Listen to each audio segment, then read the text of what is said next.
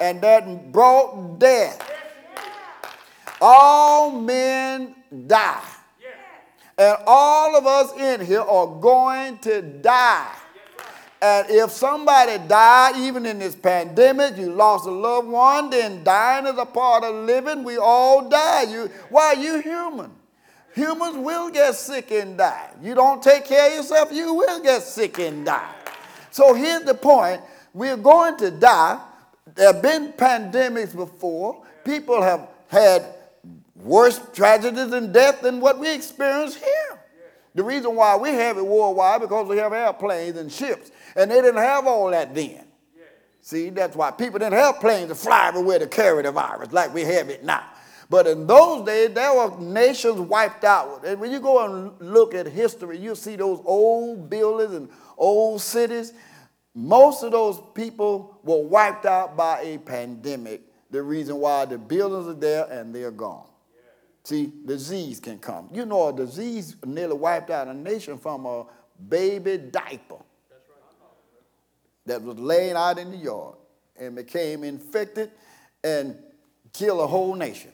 Little things like that can cause a pandemic. So it's not God, it's just life. Thank God for vaccines and thank God for science.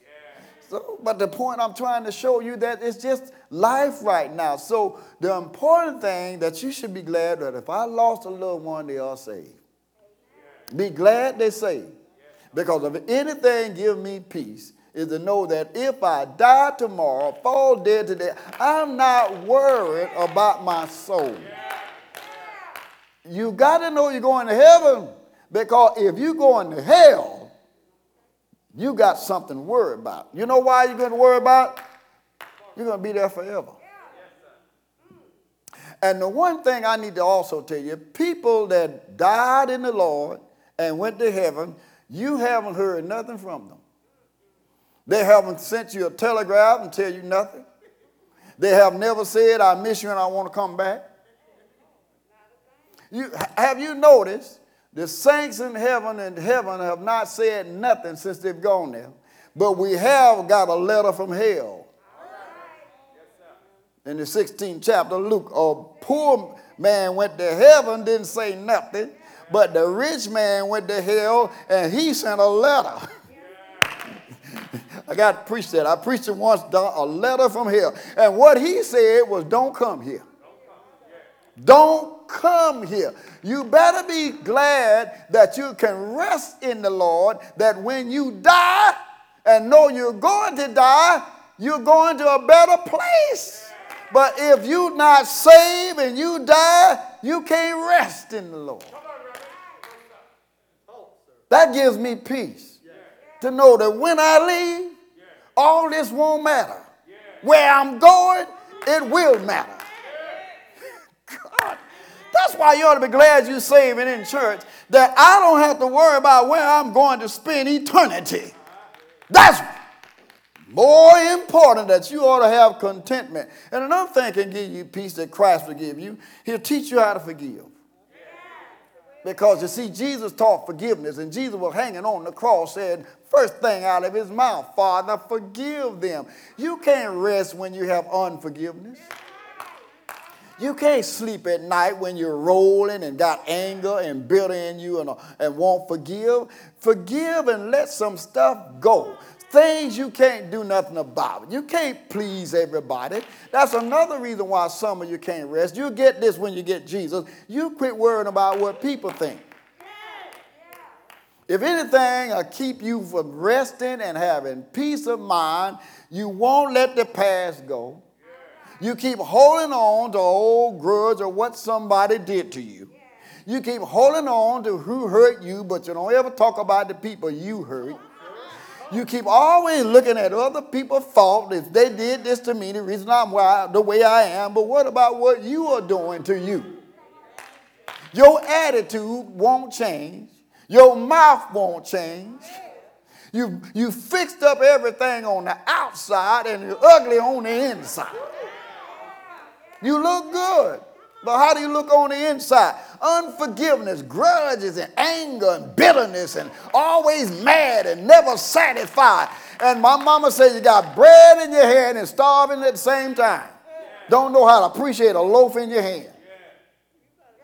You got to learn how, if you go to some places I've been, you see starvation.